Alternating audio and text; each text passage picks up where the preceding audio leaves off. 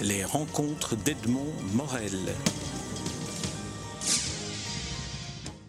Jean-Claude Delarroyère, on, on est à l'entrée de, de l'exposition qui va être inaugurée dans quelques, dans quelques heures. Spirou, 75 ans. Alors, Oui, Spirou de main en main. C'est c'est une exposition sur le personnage, pas sur le journal.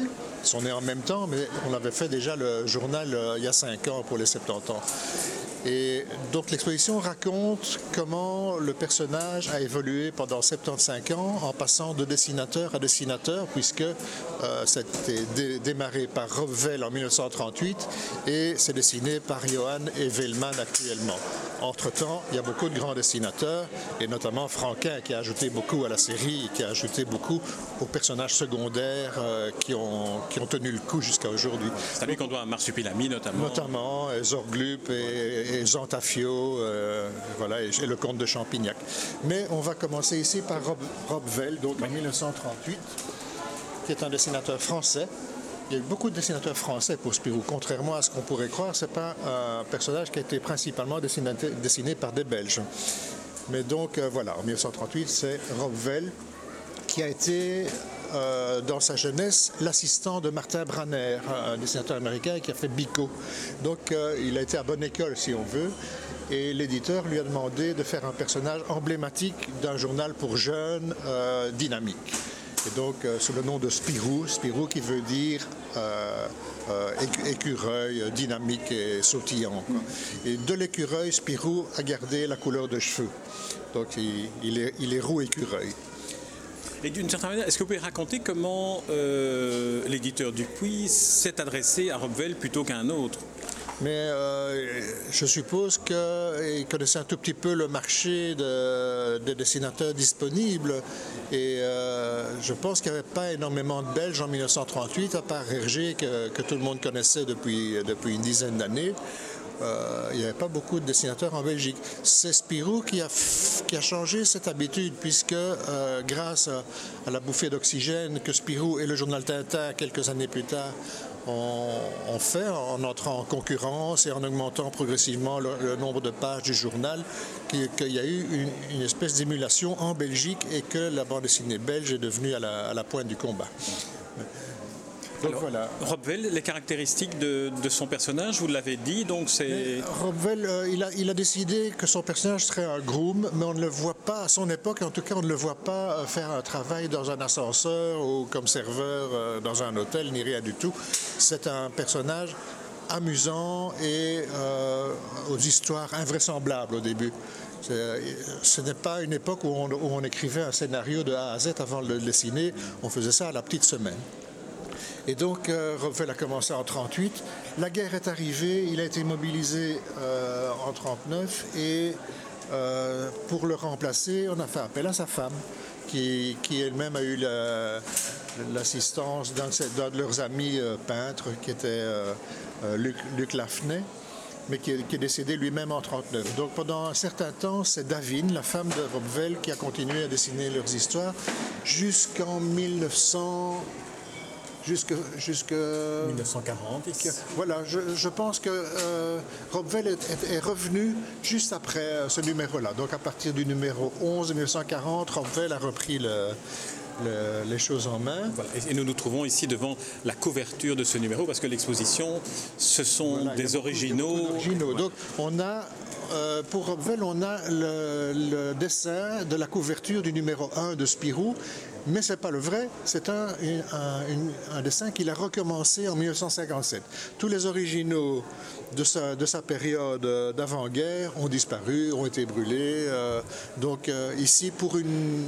euh, comment dire pour un, un point Souci pédagogique. oui, par- pour- pour- le Spirou avait fait un numéro spécial sur le, début, sur le début du journal en 1957 et il a redessiné entièrement la première page. Donc elle est très ressemblante, mais elle, a dess- elle est dessinée en 57. Celle de 38 n'existe plus. Non, non, non, non. Ici, on a le seul dessin de Robvel euh, d'avant-guerre que- qui a été sauvegardé. Et donc, où il représente lui-même son Spirou, il représente Davine et ce- ses personnages euh, Zizette, et euh, on représente le rédacteur en chef de l'époque, euh, Jean Doisy. Voilà. Alors, on continue notre visite. Voilà. euh, après, après la guerre, le journal de Spirou a accueilli JG, qui est un, un artiste de, de- mu- multidisciplinaire, je dirais, puisqu'il faisait de la sculpture aussi bien, de la peinture, de la bande dessinée. Et c'est lui qui a repris les aventures de Spirou. Et qui a ajouté un élément essentiel, il a inventé le personnage de Fantasio. Fantasio est devenu le grand ami euh, inséparable de Spirou, tant, tant et si bien que ce sont maintenant les aventures de Spirou et Fantasio depuis, depuis cette époque-là. La raison pour laquelle JG a ajouté Fantasio, on approchait d'une construction scénaristique, alors il fallait un protagoniste. à Voilà, Spirou. il, faut, il, fallait quelqu'un de plus fantaisiste que, que Spirou, qui est un peu monobloc, qui est un peu comme, le, comme les, les héros comme Tintin ou comme Jerry Spring. Ce sont des héros sans peur, sans reproche, mais qui n'ont pas énormément de caractéristiques. euh, euh, on, on ne les connaît pas très bien. C'est un peu le reflet du lecteur. C'est le lecteur doit se mettre à la place de ce personnage, donc il doit être neutre. Fantasio, c'est le capitaine Haddock de Spirou. Voilà, exactement. Il est, et au- surtout au début, il était extrêmement fantaisiste. Il mettait deux cravates, il sortait en caleçon, mais il, il s'est un peu assagi. Mais c'est quand même de rester un personnage euh, euh, impulsif et, et moins réfléchi que Spirou. Il était déjà reporter au début? Non, il est devenu par la suite. C'est c'est sous, sous Franquin qu'il est, qu'il- devenu euh, reporter. Mais euh, oui, c'est un reporter qu'on on- on ne voit pas souvent, euh, on voit pas souvent écrire ses articles. hein. C'est comme Tintin. Ouais, c'est un peu comme Tintin. Mais euh, donc voilà. Donc Spirou a eu son costume de groom, mais il n'a plus quitté jusqu'à une certaine époque, alors qu'il était pas groom, il n'a jamais été groom, sauf dans les albums très récents où des, des auteurs modernes se sont ingéniés à imaginer comment, comment serait son histoire s'il avait été groom. Ce sont les Spirou verts de gris. Voilà, euh, oui, ou le journal d'un ingénu, Oui, par voilà. exemple. Mais donc c'est un costume qui le faisait reconnaître, euh, qui le rendait très reconnaissable, comme la culotte de golf de Tintin. Il avait sa silhouette grâce à son costume. quoi. Et donc c'était surtout le, héros titulaire de son journal euh, qui était, qui était sur l'entête de la couverture. Et on voit ici euh, l'entête de couverture de 1947 dessinée par. Ça, C'est une pièce originale très rare et euh, qui, est, magnifique. Voilà, alors ici, ici on voit le, le passage de euh, à Franquin. Donc la dernière, le dernier strip dessiné par JG et la première planche dessinée par Franquin. Donc là on a la planche originale. Voilà. Alors, Et elles se suivent. hein. La fin Oui, de l'histoire, c'est un journal qui s'envole, enfin une feuille de- Voilà, et, journal qui s'envole. et- et dès la, la- la planche de Franquin, euh, on voit qu'il court après, après ce journal qui s'est envolé. Donc c'est tout à fait la suite de l'histoire. Il faut savoir que euh, Franquin a donné un univers avec le frère de, de JG d'ailleurs, qui faisait son scénario. Il a créé un univers à Spirou. Et il a dû prendre un certain temps pour créer cet univers de Champignac, du village et tout ça. Pendant cet intervalle, JG a repris le personnage. Et c'est ça, les deux planches qu'on voit ici. Donc, euh, comme une mouche au plafond et Spirou et les hommes grenouilles sont des, des histoires euh, de moyen métrage, je dirais, dessinées par JG pendant que Franquin préparait Il y a un sorcier à Champignac. Alors, continuons, je vous suis. Alors voilà, on arrive euh, au- à, à l'espace consacré à Franquin. Franquin, voilà. Et donc on, on y montre, on y montre notamment les autres personnages et les autres séries qu'il a créées. Donc, Et- Modeste et Pompon, Modeste et Pompon, Gaston Lagaffe. et les idées noires. Et les idées noires. Et euh, la, la- la suite de l'exposition montre les personnages principaux qu'il a créés pour la série Spirou. Donc, il y a Zantafio, le cousin de Fantasio, qui est, qui est le, le négatif de Fantasio. C'est un, un être malsain euh, euh, et arrogant et un, un mauvais esprit Ouais, Maléfique. maléfique, quoi.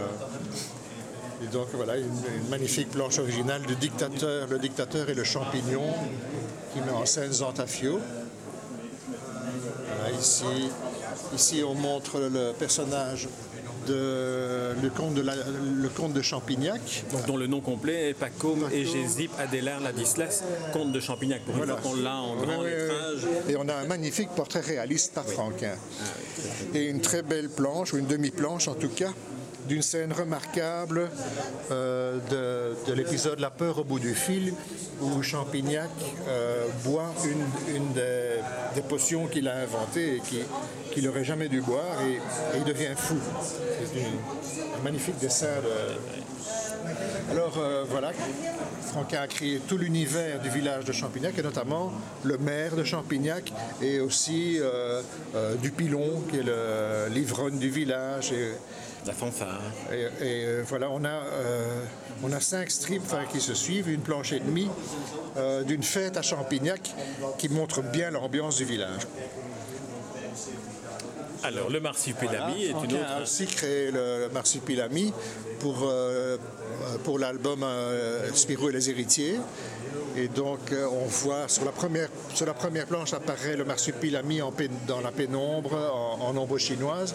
Et voilà la première planche où on le voit, où on voit la rencontre avec Spirou et Fantasio. Est-ce qu'on sait comment est né Marsupilami dans, dans Oui. l'imaginaire de. Oui, plus ou moins.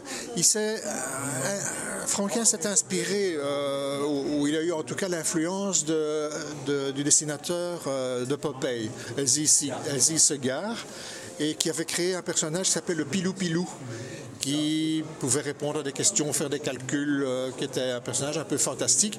Et donc dans Pilou Pilou, il y a Pilou, Marsupilami, Pile, le, le Pile vient sans doute de là. Donc c'est un- c'est une réminiscence de- des lectures de- de Franquin.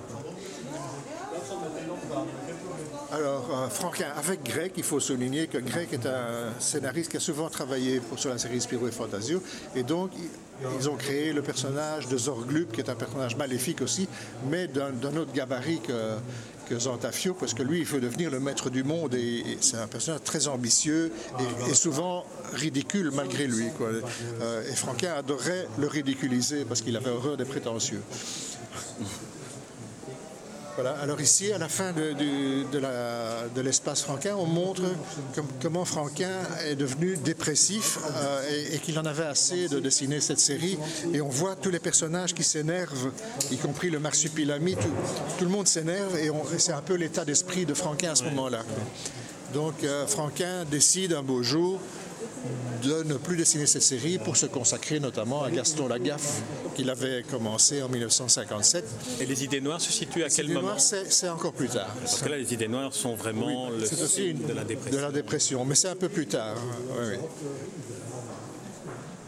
Donc pour remplacer Franquin, qui était un immense dessinateur, le Charles Dupuis, donc, qui, qui s'occupait du, du recrutement des dessinateurs, euh, enfin, a pensé à, à Jean-Claude Fournier, un dessinateur breton qui faisait une série charmante qui s'appelait Bisu.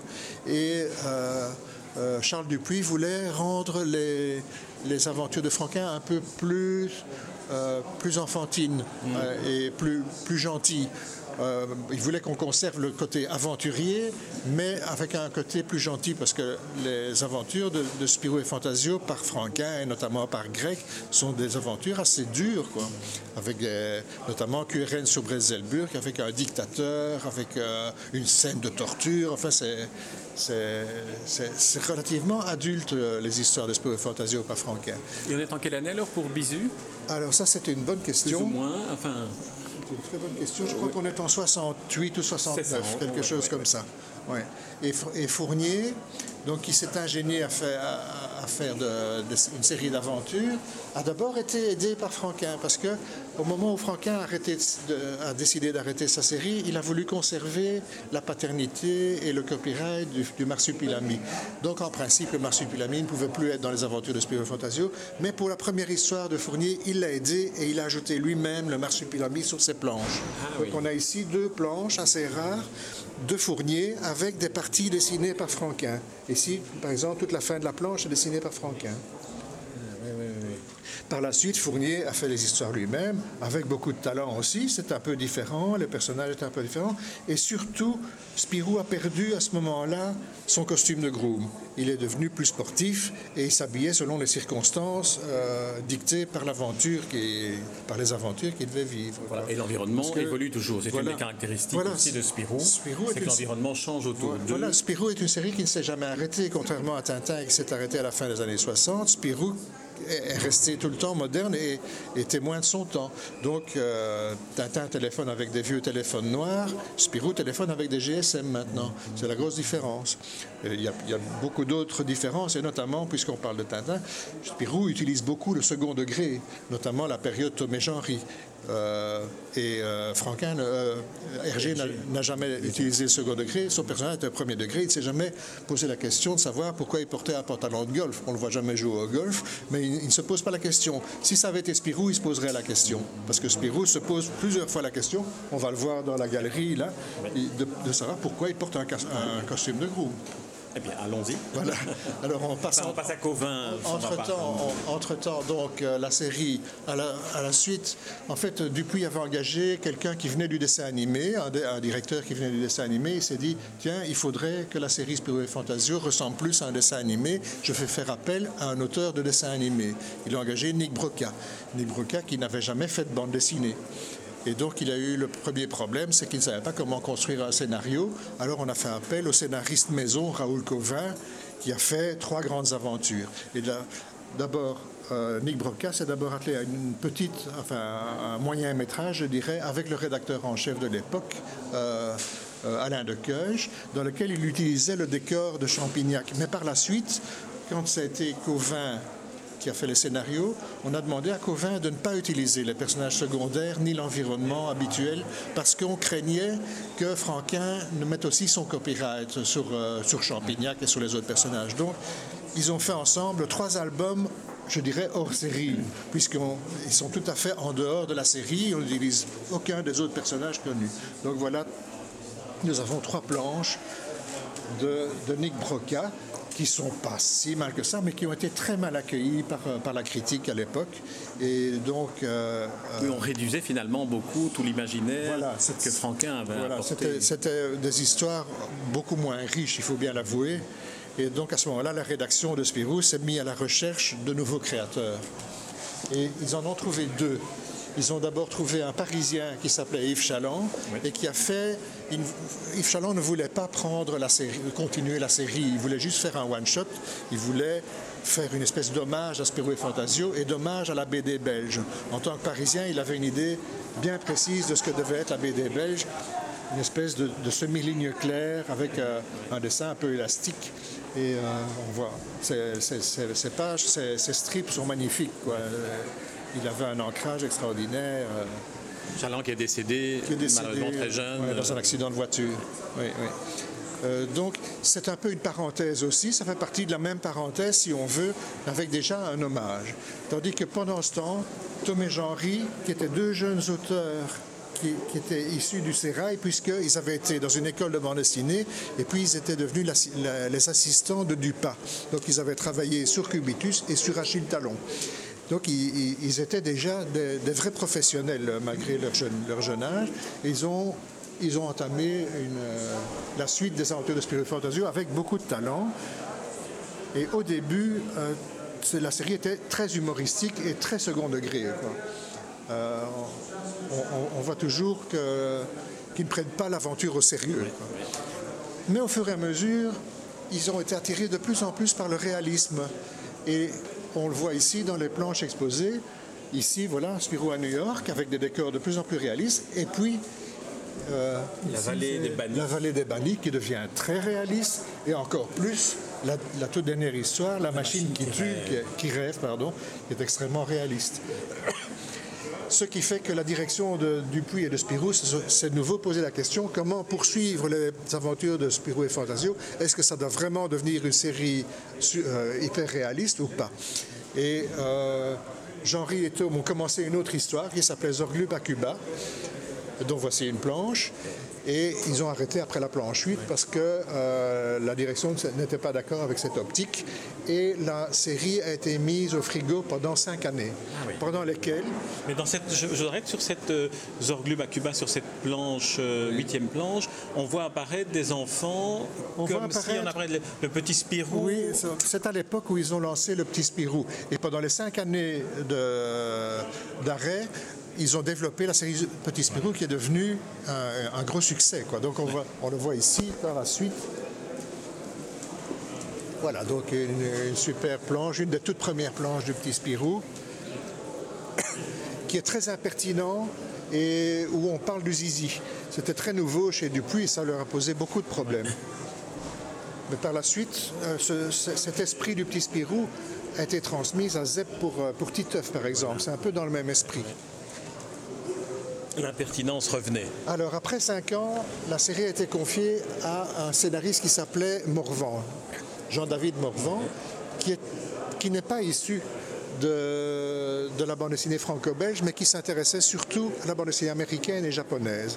Donc, il n'avait pas du tout les mêmes bases, ni le même esprit, et ils ont fait, je crois, quatre, quatre albums dans, dans un autre, dans un esprit plus science-fiction, avec des robots, avec beaucoup de poursuites. Euh, c'était dessiné par euh, Munuera, un espagnol, qui avait un style plus élastique et très dynamique. Et euh, Morvan a beaucoup euh, écrit ses scénarios en fonction du dessin, du dessin particulièrement mobile de, de Munuera. Ce qui fait qu'il y a énormément de poursuites dans ses aventures. Parallèlement, Morvan a rencontré un dessinateur japonais qui s'appelle Hiroyuki Oshima, avec qui il a dessiné, il, il a réalisé une histoire de Spirou en manga. Donc ça c'est c'est très, très particulier parce que très ça. particulier, c'est très rare aussi. Et euh, on voit ici la couverture en japonais et en français. Et euh, ça raconte la- l'adolescence de Spirou, disons. Heureusement qu'on a l'uniforme de Groom, sinon on ne pourrait pas les reconnaître. Oui, oui, mais en Fantasie, on le reconnaît quand même. Avec son équipement de reporter. Oui, oui, oui. Et donc voilà ici les. C'est Munuera maintenant. Alors, on- Munuera, et on a des planches de Munuera qui nous ont été prêtées par la galerie Manguin, puisque Munuera euh, a un agent à qui il confie toutes ses planches. Et donc on voit le travail magnifique de Munuera parce que c'est des épisodes qui n'ont pas été euh, extrêmement appréciés par le public, mais il a- elle a des grandes qualités euh, professionnelles. Elle était un peu trop science-fiction pour le public qui, pr- qui préférait que les histoires reviennent à plus d'humour. Donc, euh, ici, on voit un personnage japonais qui avait été créé par euh, Jean-Claude Fournier, qui, qui revient dans l'histoire de, Spirou euh, à Tokyo. Magnifique planche aussi. Donc, cette, cette succession de dessinateurs a fait penser aux responsables des éditions Dupuis à confier une série parallèle à différents dessinateurs qui a, que l'idée de dessiner une histoire de Spirou chatouillait. Et donc, euh, voilà, ils ont lancé la série Une aventure de Spirou et Fantasio par, qui compte actuellement six albums que l'on décline, dans l'exposition ici, donc avec déjà le premier de ces six albums était dessiné par Johan et qui ont tellement bien réussi leur coup que quand il a fallu trouver une nouvelle équipe pour les aventures classiques de Spirou et Fantasio, on a pensé à eux. A Franck Le Gall qui est le suivant. Voilà, Franck Le Gall qui a fait le deuxième tome, mais qui a fait la maquette de la couverture de la, de la collection d'ailleurs. Et donc c'est un style très différent, mais ça montre bien à quoi la collection devait servir, c'est à montrer des styles différents par des, des auteurs différents. Voilà une planche de Franck Le Gall. Ici, Tarin et Yann. Tarin et Yann, qui ont surtout fait un hommage à Franquin, je dirais, avec euh, un dessin beaucoup plus proche de Franquin et le retour de la turbotraction, euh, de la Zorglomobile, euh, du Champignac. château de Champignac. euh, on retombe tout à fait dans, dans les classiques. Donc là, c'est plus un hommage. Alors. Un hommage avec beaucoup d'humour, évidemment. Dis évidemment parce que le scénario est de Yann et Yann pratique beaucoup l'humour. Il adore la BD belge. Il vit, il vit à Bruxelles. C'est un Français qui vit à Bruxelles et qui s'ingénie à faire de la BD belge. Alors, on a eu un album qui a eu énormément de prix, euh, qui est l'album d'Émile Bravo, Le journal d'un ingénu, où il a imaginé la jeunesse de Spirou quand il était groom. C'est la première fois qu'on qu'on montrait Spirou groom, en fait, et qui est porteur de valises dans l'hôtel Moustique. Et donc, euh, euh, c'est pendant la guerre et Spirou est confronté à euh, des réunions secrètes entre les représentants de la Pologne et de l'Allemagne nazie, donc qui est à la base de la, de la Seconde Guerre mondiale.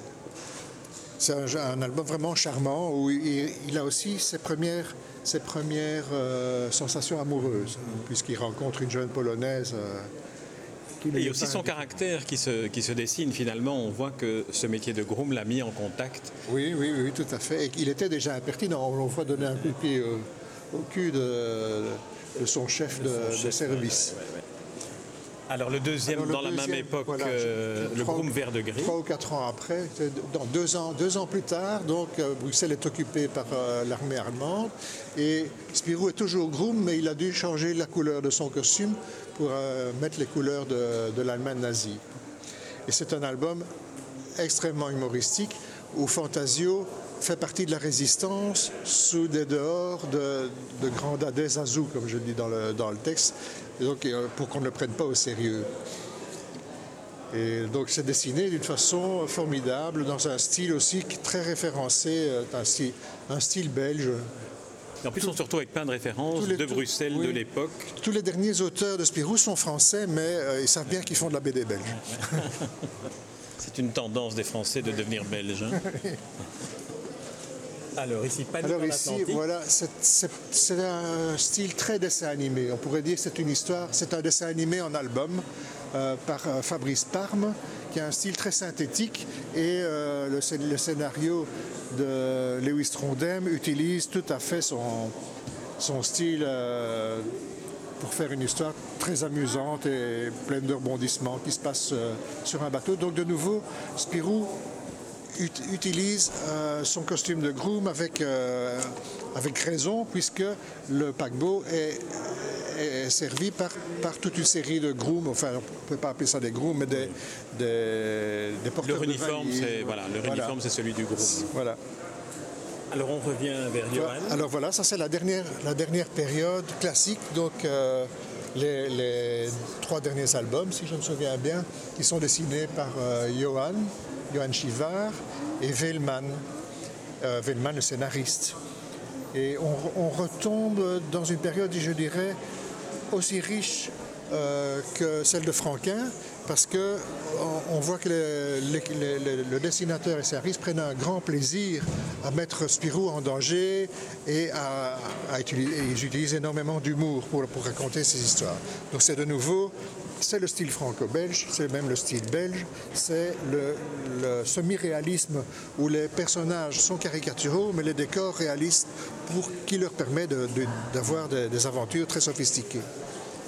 Et voilà deux, deux planches de, de Johan.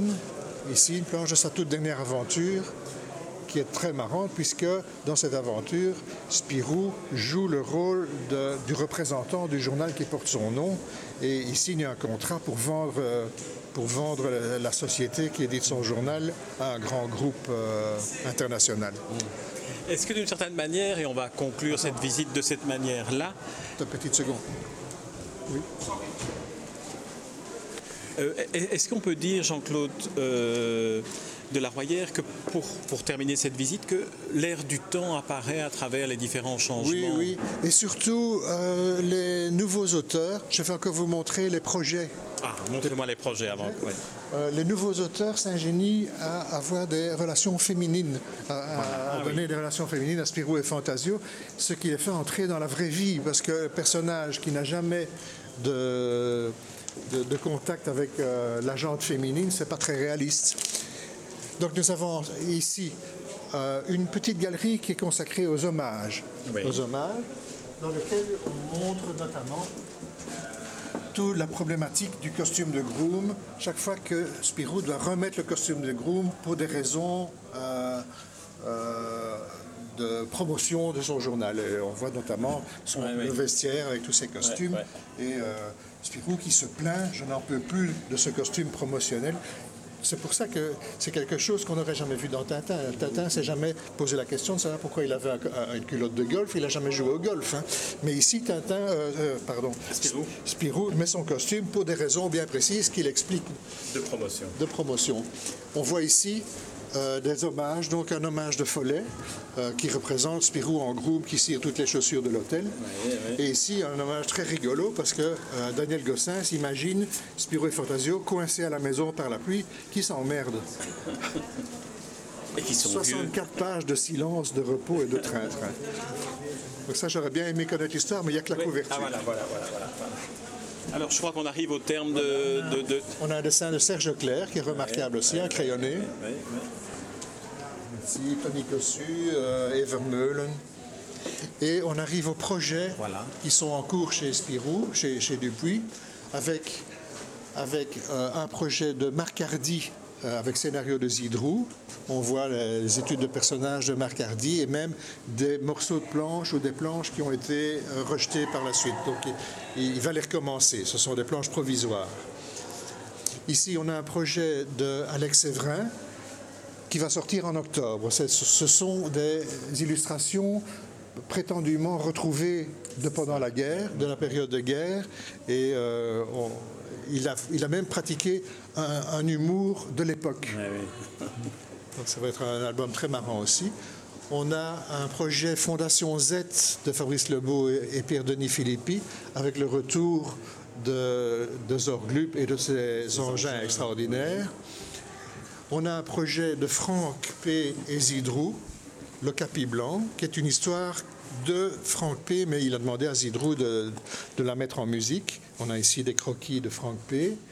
On a les deux, les deux planches qui sont parues dans le spécial, euh, le Spirou spécial 75 ans, donc deux planches de Franck P. Et on a un dernier projet qui est en cours, le Spirou et les femmes par Benoît Feroumont. On montre quelques, quelques croquis euh, de recherche de Benoît Feroumont. Très bien. Jean-Claude Delarroyère, je vous remercie pour cette euh, visite et puis j'invite tous ceux qui nous écoutent à se rendre au Centre belge de la bande dessinée. Ah. Je pense pour- que ça vaut la peine. Voilà, absolument, absolument. Et je vous laisse à d'autres journalistes qui euh, s'impatientent de, de vous interviewer. Merci Jean-Claude Delarroyère. Avec plaisir. Les rencontres d'Edmond Morel.